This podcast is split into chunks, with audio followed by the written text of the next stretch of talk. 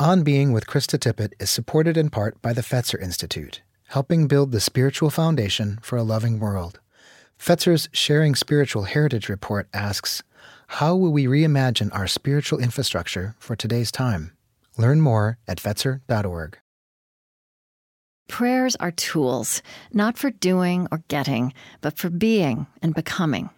These are words of the late, legendary biblical interpreter, teacher, and pastor Eugene Peterson. He authored dozens of books like Answering God, about praying with the Psalms, and Christ Plays in Ten Thousand Places, jumping off a line of Gerard Manley Hopkins.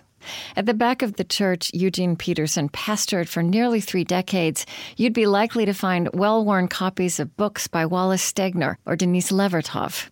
Frustrated with the unimaginative way he found his congregants treating their Bibles, Eugene Peterson translated the whole thing himself, and that translation has sold millions of copies around the world. His down-to-earth faith hinged on a love of metaphor and a commitment to the Bible's poetry as what keeps it alive to the world. All the prophets were poets. And uh, if you don't know that, you try to literalize everything and uh, make shambles out of it. You know, a metaphor is a really remarkable kind of formation because it both means what it says and what it doesn't say. And so those two things come together, and it creates an imagination which is active. You're not trying to figure things out, you're trying to enter into what's there. I'm Krista Tippett, and this is On Being.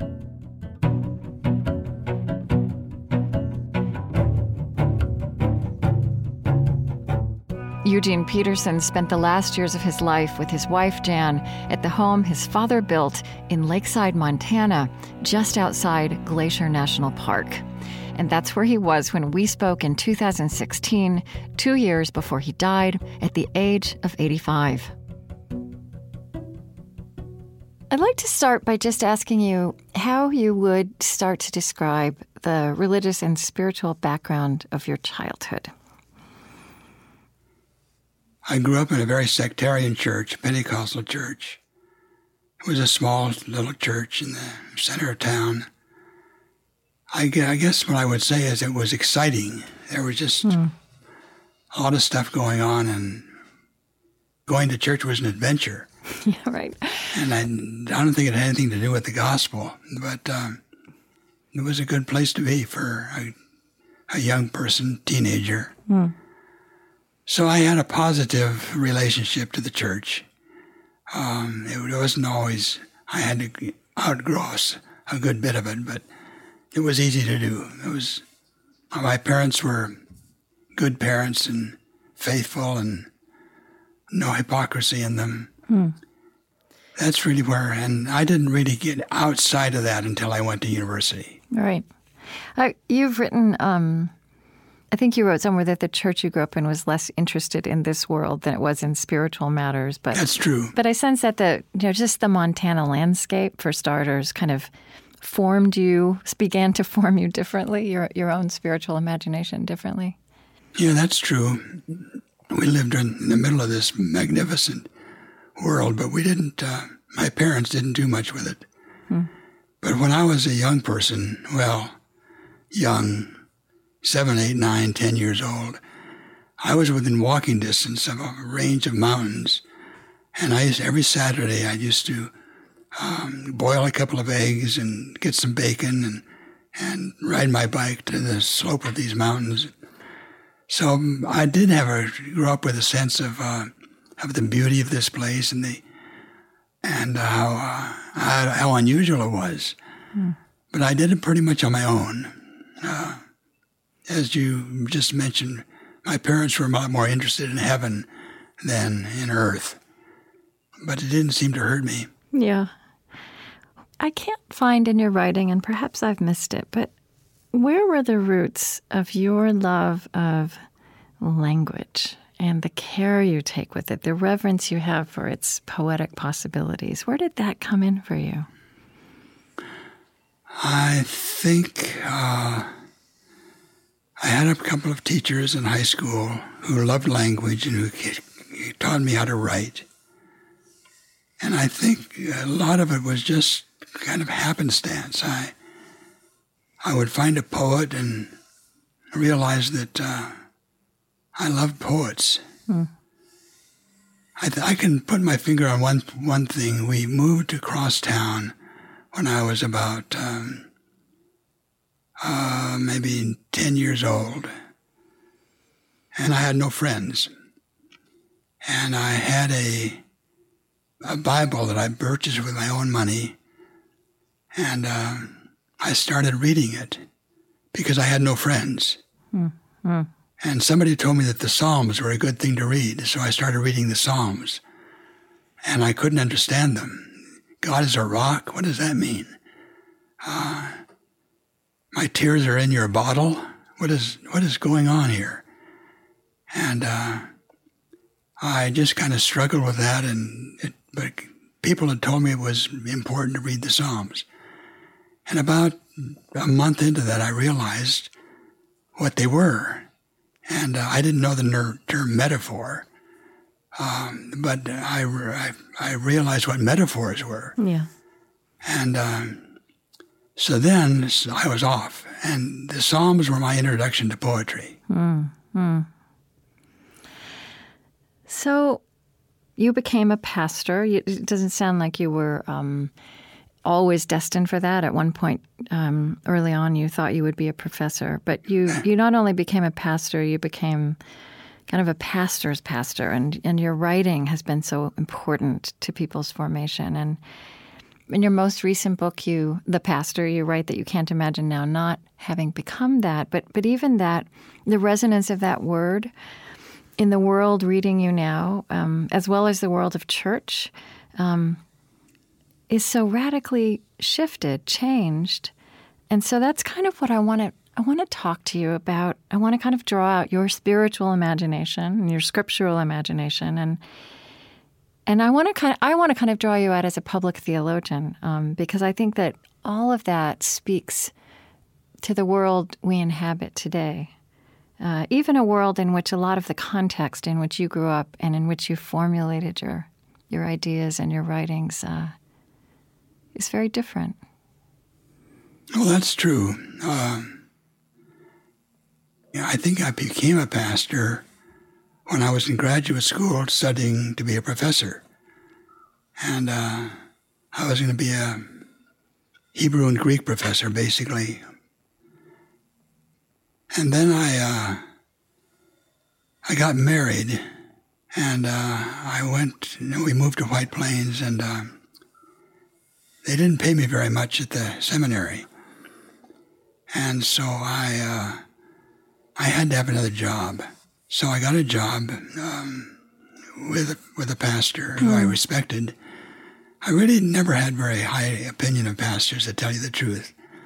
Uh, they'd come into our town and hunt and fish for a couple of years and then go for a better, better place. You know, I liked them. They were fun, told good stories. Um, but there was nothing about God that had any kind of um, connection with my life. And then I was teaching, and the first course I taught was the book of Revelation. Right. And um, it was a great place to start. Yeah, well, well, it was. And, um, you know, I struggled through that, and then I started reading the Revelation in a totally new way. I had help from one professor. Well, he wasn't a professor. He was dead, actually. And uh, but it was, he wrote a book on the Revelation, which just transformed my imagination when I realized that John was a poet. This was the first great poetry in the Christian faith. Mm-hmm. And when I realized that, then all that, well, the, the images, the symbols, and everything started to fit. And I quit trying to literalize them and began to see what was going on. And then that, and here I was in New York City hmm. and uh, Babylon. and uh, right. right. So I finally found myself living in a world which was outside the classroom. Hmm. And, um, you know, there were divorces and suicides and runaway kids and um, it was just, I never knew what was going to happen on any day of the week except Tuesday and Thursday when I taught my classes. So, you know, what you said a minute ago about um, the poetry, and you, you, you have actually also, you are a writer, but also a translator. Um, the Message, the, your translation of the Bible is revered by so many people, different kinds of people, from Bono, who recently interviewed you, to uh, you know one of one of our producers, Lily, actually, who, who's there, um, whose father was a pastor. And, yeah, she told me, right, and from Colombia, and used the Message with his um, congregation of people whose first language was not English.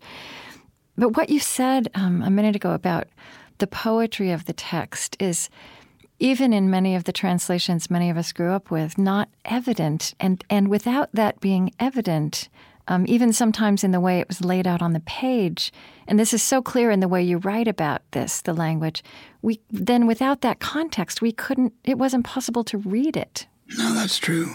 To understand it, to inhabit it. Yeah. You know, all the, all the prophets were poets. And uh, if you don't know that, you... You kind of you try to literalize everything and uh, make shambles out of it. Talk about what difference that makes, um, even to twenty-first century people reading the prophets or having an imagination about prophets. What difference does it make to know that they were poets?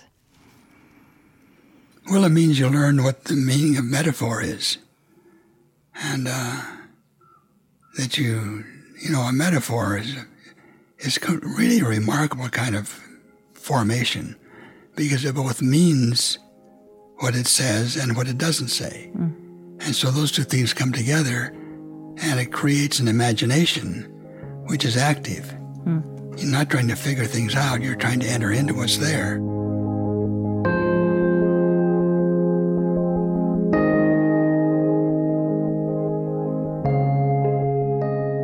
I'm Krista Tippett. Today, a classic On Being conversation with the late, beloved pastor and literary theological writer, Eugene Peterson.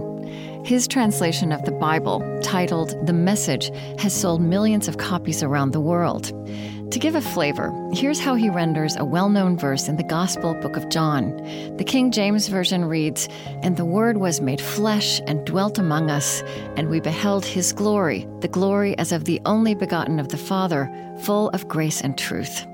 Eugene Peterson translates, "The Word became flesh and blood and moved into the neighborhood. We saw the glory with our own eyes, the one-of-a-kind glory, like Father, like Son. Generous, inside and out, true from start to finish."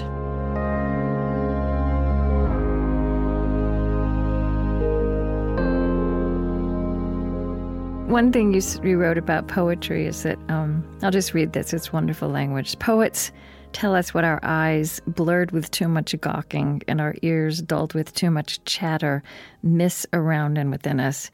Poets use words to drag us into the depth of reality itself."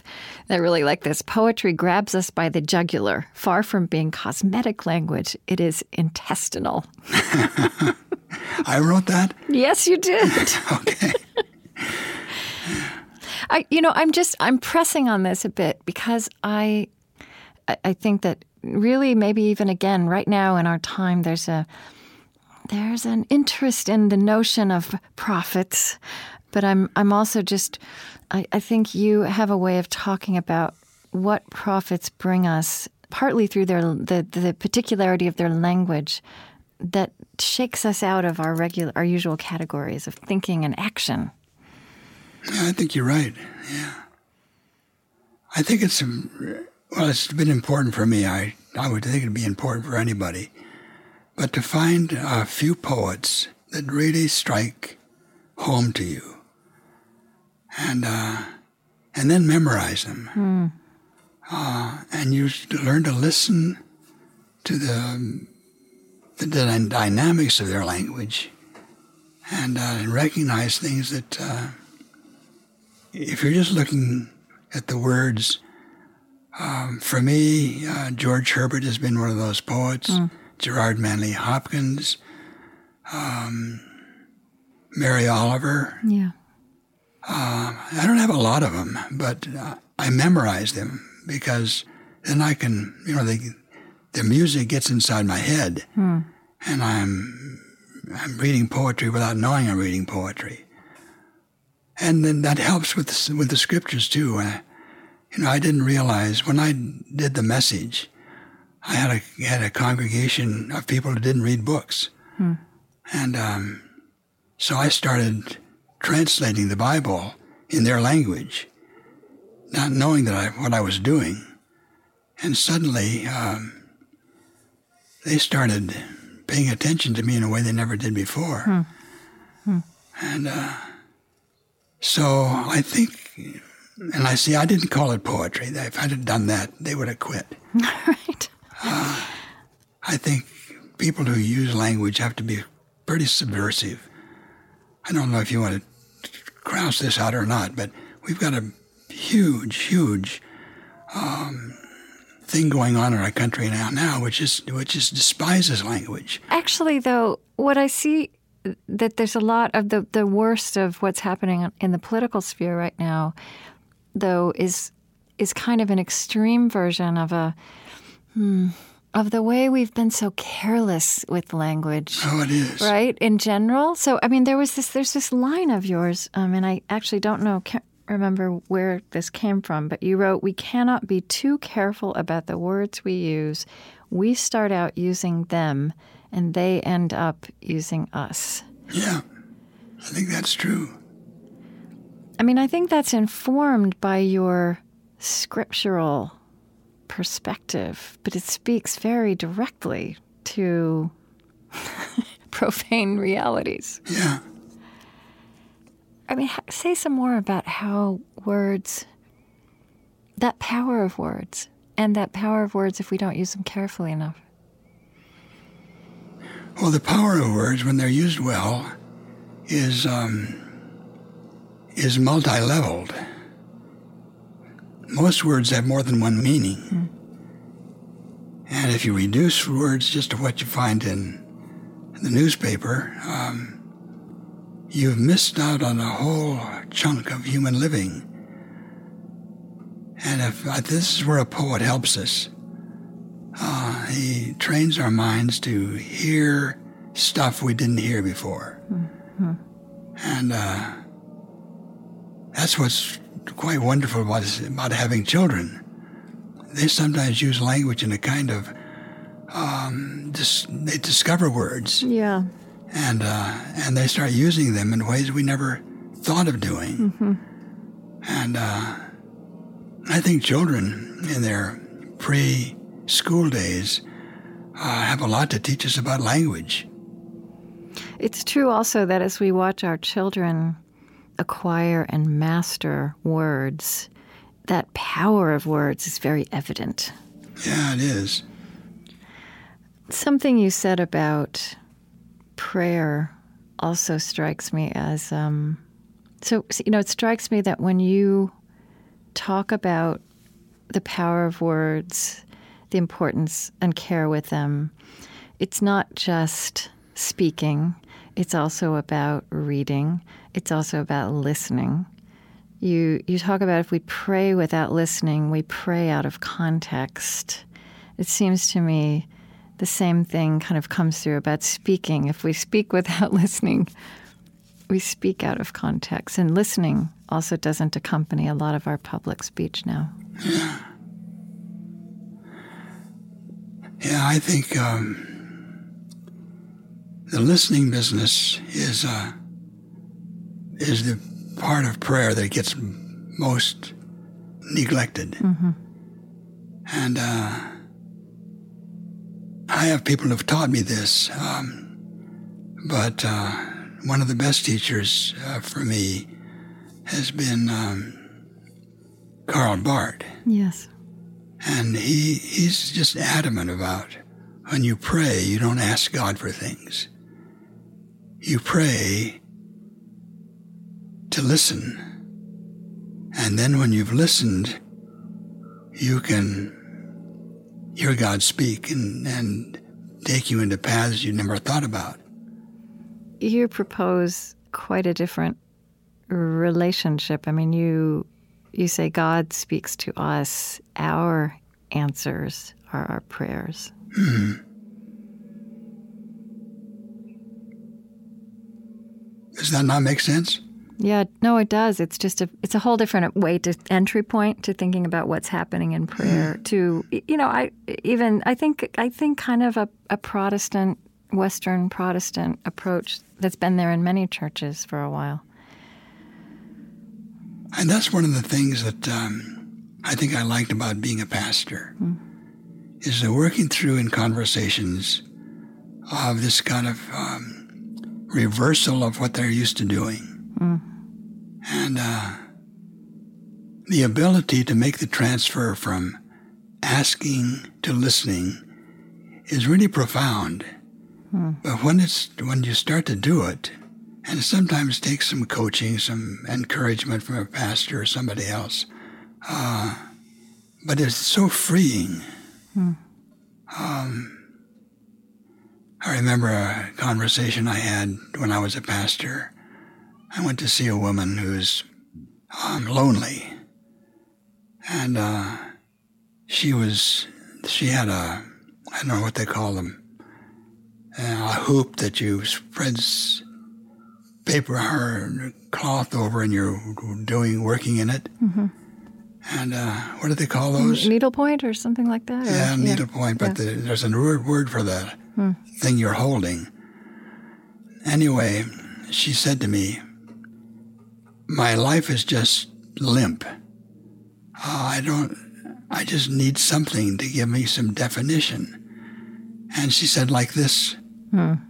thing I have. Mm-hmm. It's, it's, you can stretch it out tight and everything starts to fit." And uh, so I told her, um, let me get you one of those. And so I came back in a couple of days with a, with a uh, copy of the Psalms. Hmm. And I said, "This is it. This is what you need. You just take one of these psalms uh, and just let your mind stretch around it, and uh, and see what happens. Don't try to read a lot of psalms. Just take one, two, three, uh, whatever." And uh, it's amazing what that does.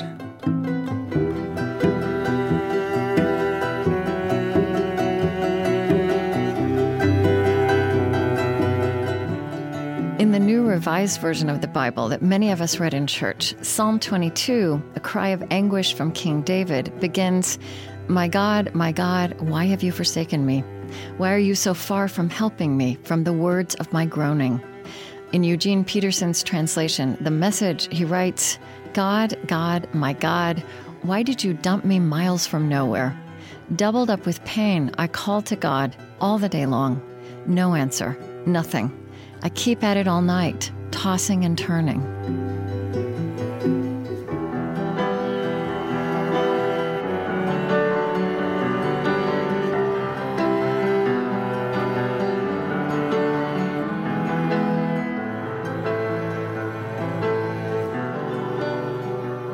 After a short break, more with Eugene Peterson. On Being with Krista Tippett is supported in part by the John Templeton Foundation, funding research and catalyzing conversations that inspire people with awe and wonder. Learn about the latest discoveries in the science of hope and optimism, forgiveness, and free will at templeton dot org.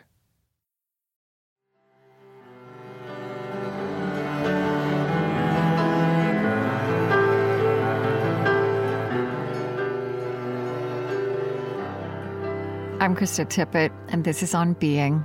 Today, for the season of Easter, my conversation with the late legendary pastor and theological writer Eugene Peterson. His literary biblical imagination formed generations of pastors, teachers, and readers. We spoke in two thousand sixteen.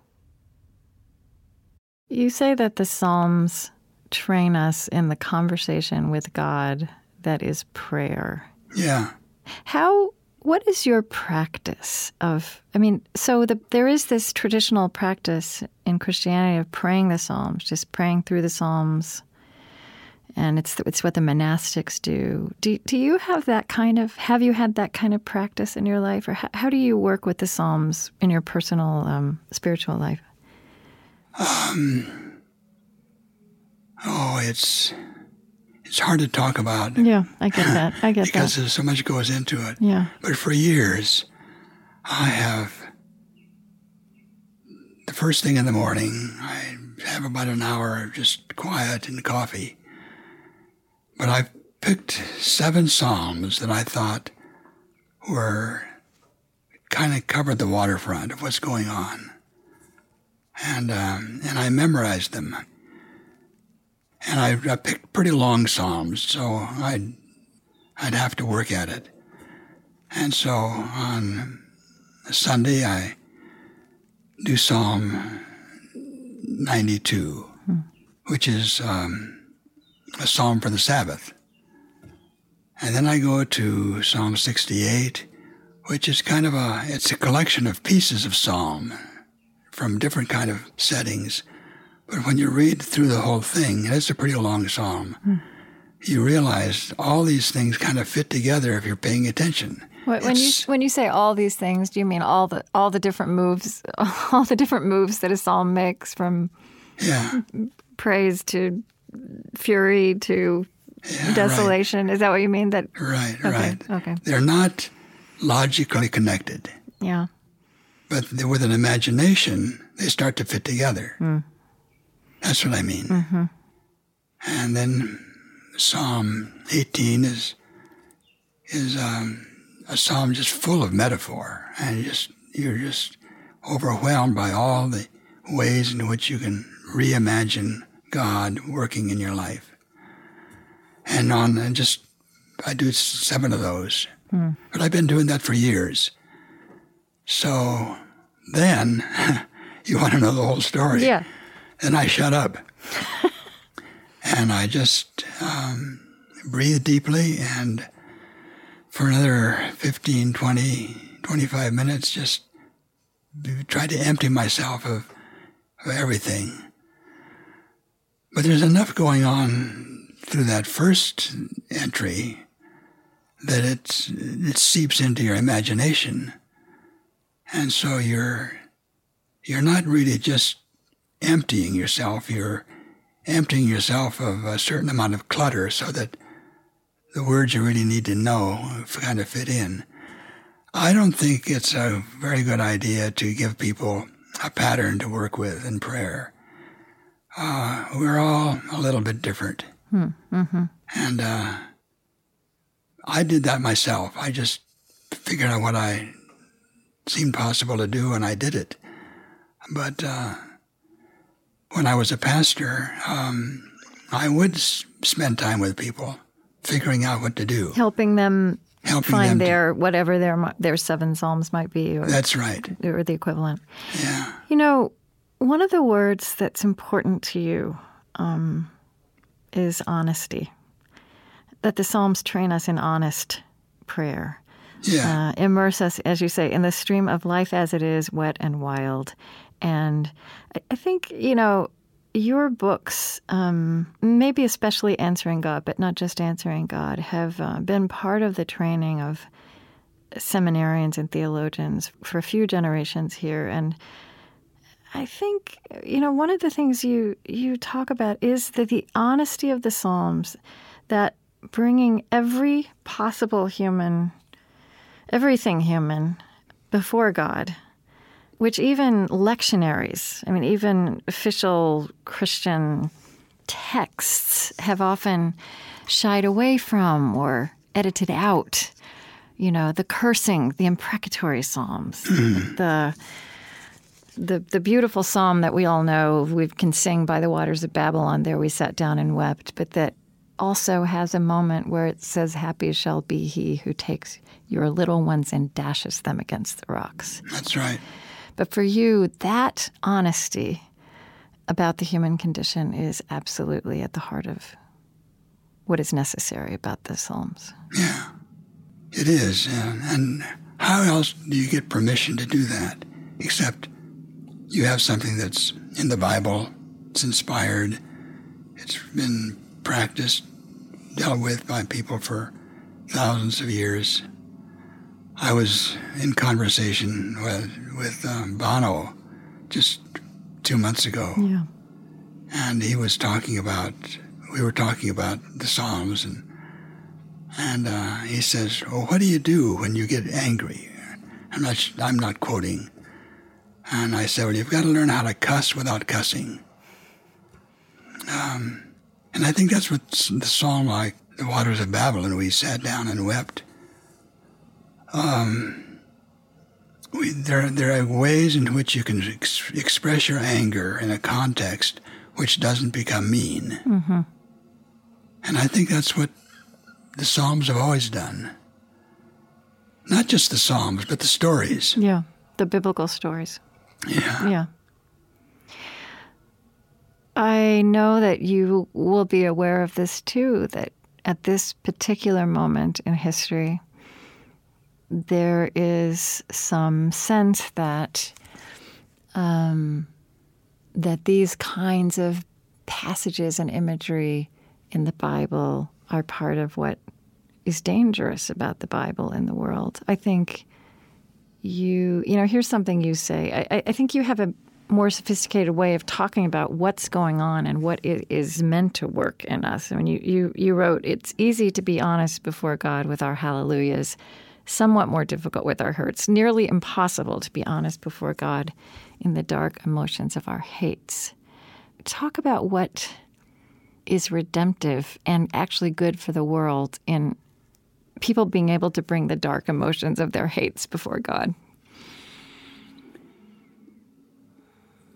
Well, I think people be, need to be given permission to do it, to find a language of hate, disappointment, uh, retaliation, um, and get that out. People who are, repress all those emotions often get sick, uh, depressed.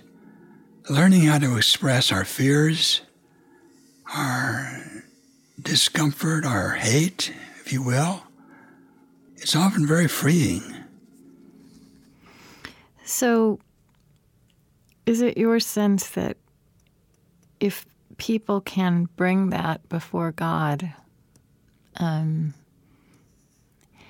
it's less dangerous as something that's in the world? Oh, yes.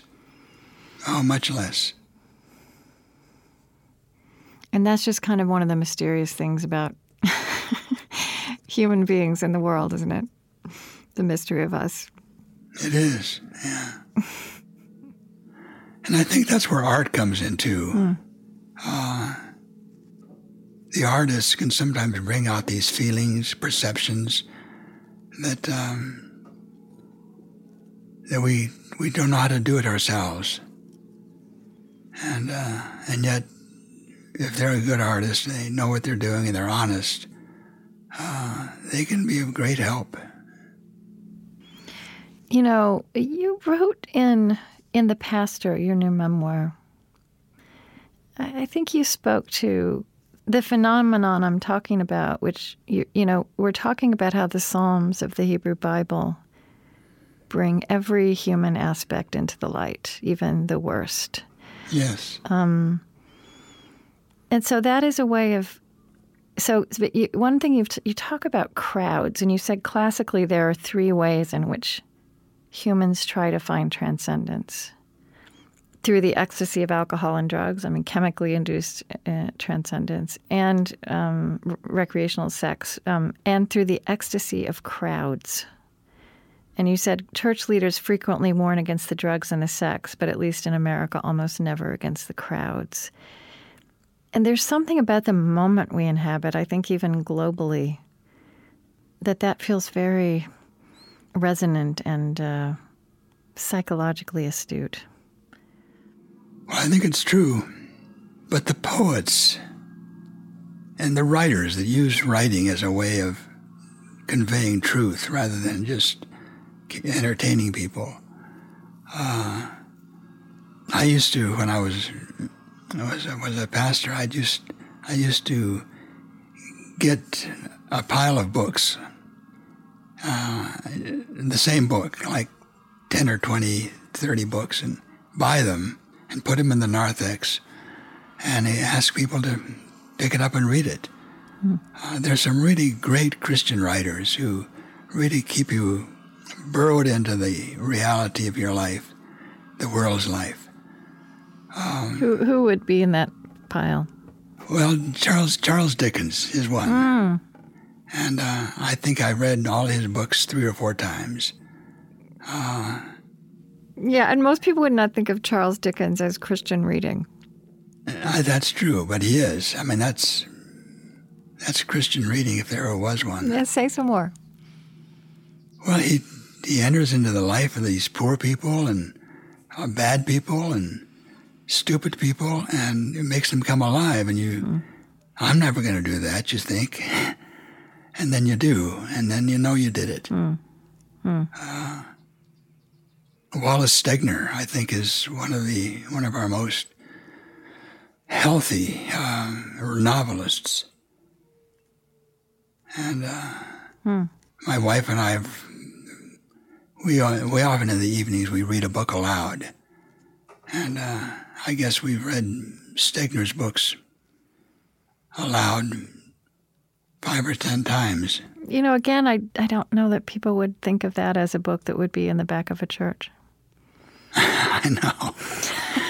I know. Um, this is a huge question, so I'm just going to ask you to how you would start to answer it. You know, what at this stage in your life, like what continues to perplex you? What do you not have answers for that you would like to have more answers for? What has surprised you, even as you've moved through anger and forgiveness and sadness and the things that go wrong in a human life?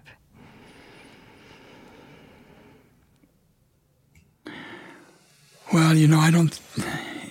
I'm eighty-three years old now.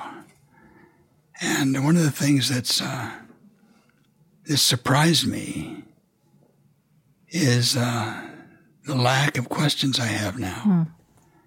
It's kind of like I've just entered into a world where um, everything is going not the way I thought it would go, but the way it makes sense. Hmm. Um, I'm I forget things a lot. I misplace things, and I used to get angry with myself.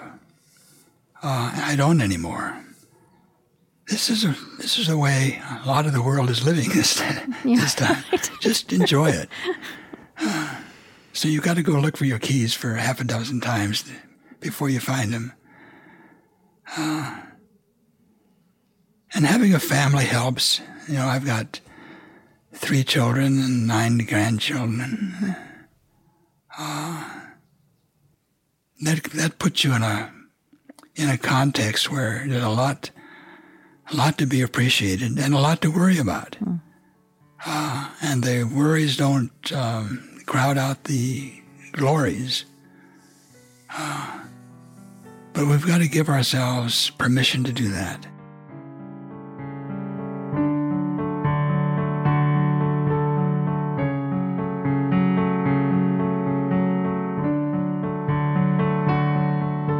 I'm Krista Tippett. Today, a classic On Being conversation with the late, beloved pastor and literary theological writer, Eugene Peterson. Here are some lines from his memoir, The Pastor. My work has to do with God and souls, immense mysteries that no one has ever seen at any time. But I carry out this work in conditions, place, and time. Place, but not just any place, not just a location marked on a road map, but on a topo, a topographic map, with named mountains and rivers, identified wildflowers and forests, elevation above sea level and annual rainfall. I do all my work on this ground. I do not levitate. Time, but not just time in general, abstracted to a geometric grid on a calendar or numbers on a clock face, but what the Greeks named kairos, pregnancy time, being present to the presence. I never know what is coming next.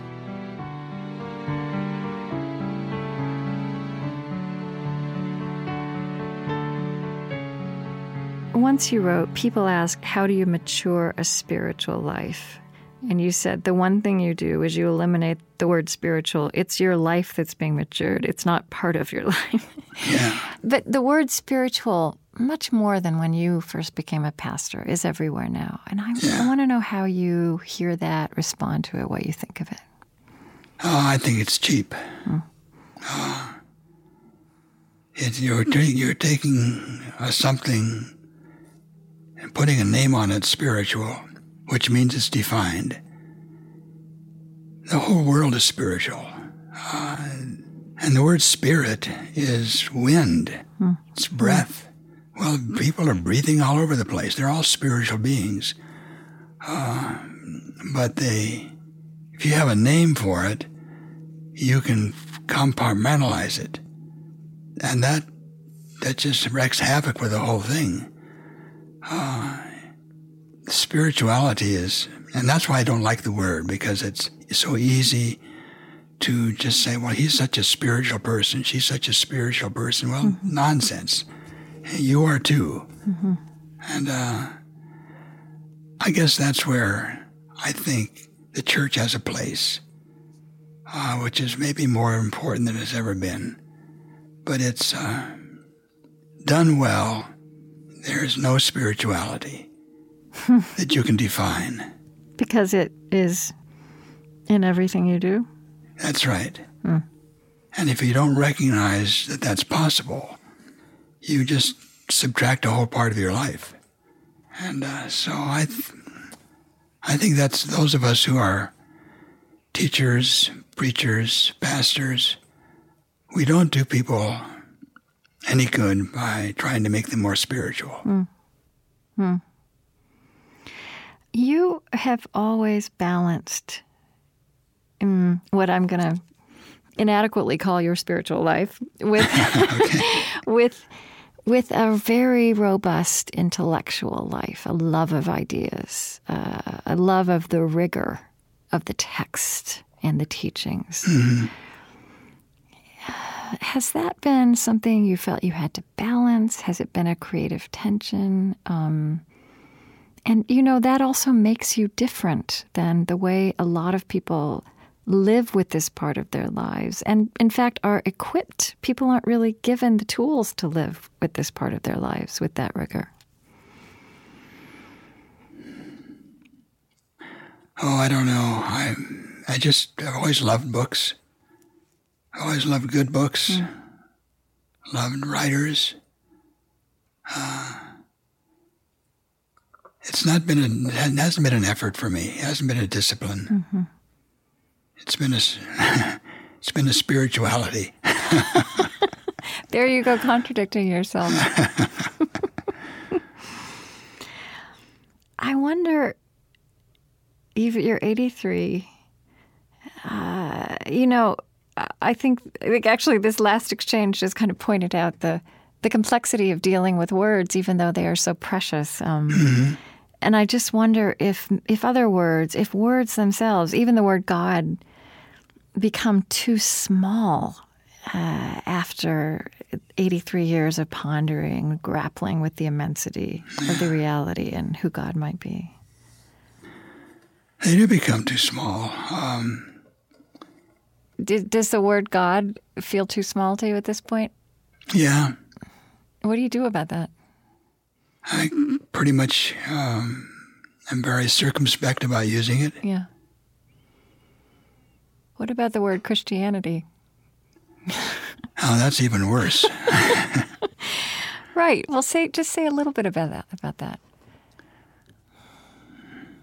Well, the people who use the word Christianity mostly are thinking of an institution.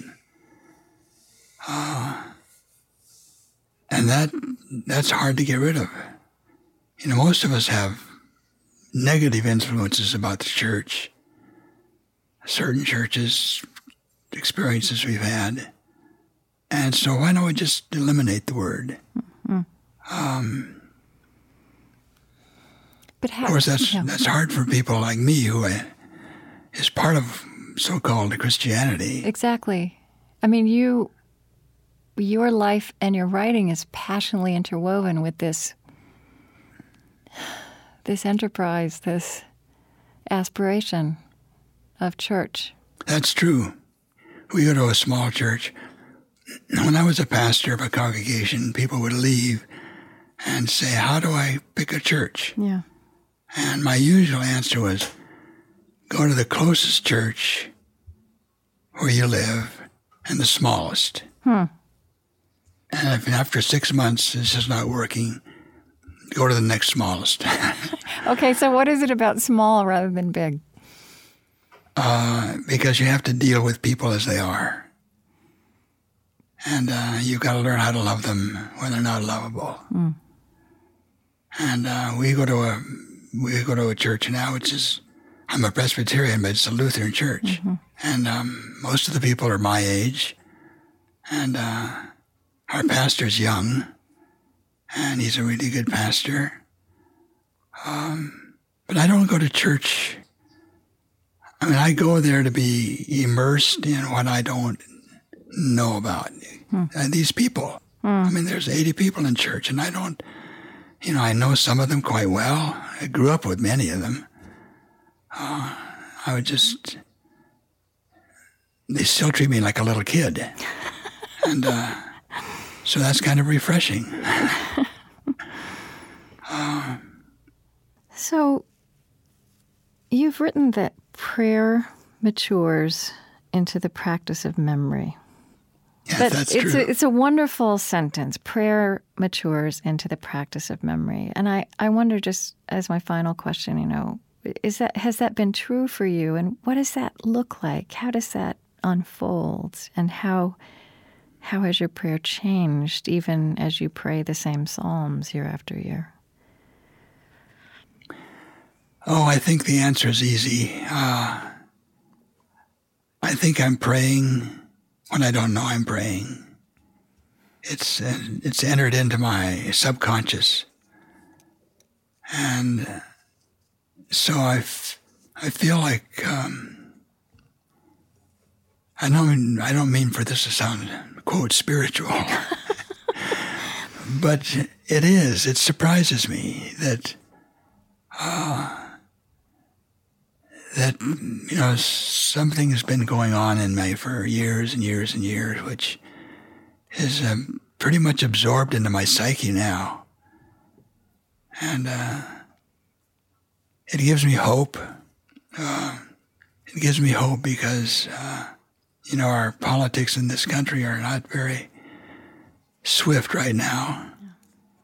And, uh, and yet when I think about individuals I know, Um, they're not discouraged. They're determined to do the, do it right. And uh, and I feel like I'm a colleague with a lot of people who uh, are my companions in this business. Hmm. Hmm. And you're one of them. Thank you. Thank you so much for all that you've done and for having this conversation with me. So this is it? I think this is it. I th- oh, yeah. It's been a pleasure. Thank you.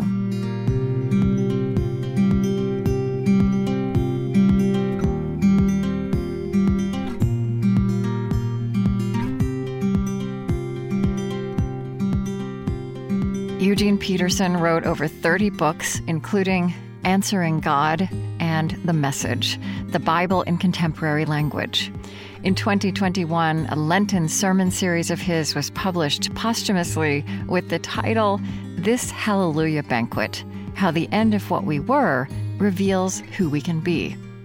Eugene Peterson died in two thousand eighteen at age eighty-five. His son Eric, who's a pastor near Spokane, Washington, wrote to us of his father. He remained gentle and humble right up until the end of his long life and was simply the holiest man I've ever known. In death, no less than life, he is a person of grace and truth.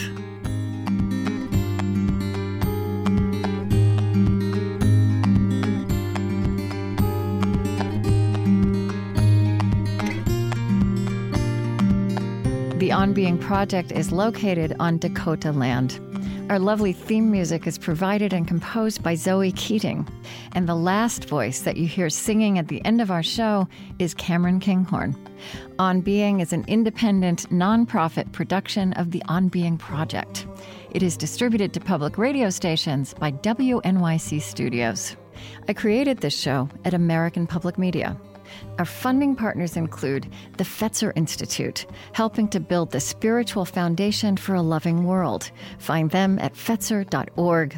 Calliopeia Foundation, dedicated to reconnecting ecology, culture, and spirituality, supporting organizations and initiatives that uphold a sacred relationship with life on Earth. Learn more at calliopeia dot org. The Osprey Foundation, a catalyst for empowered, healthy, and fulfilled lives.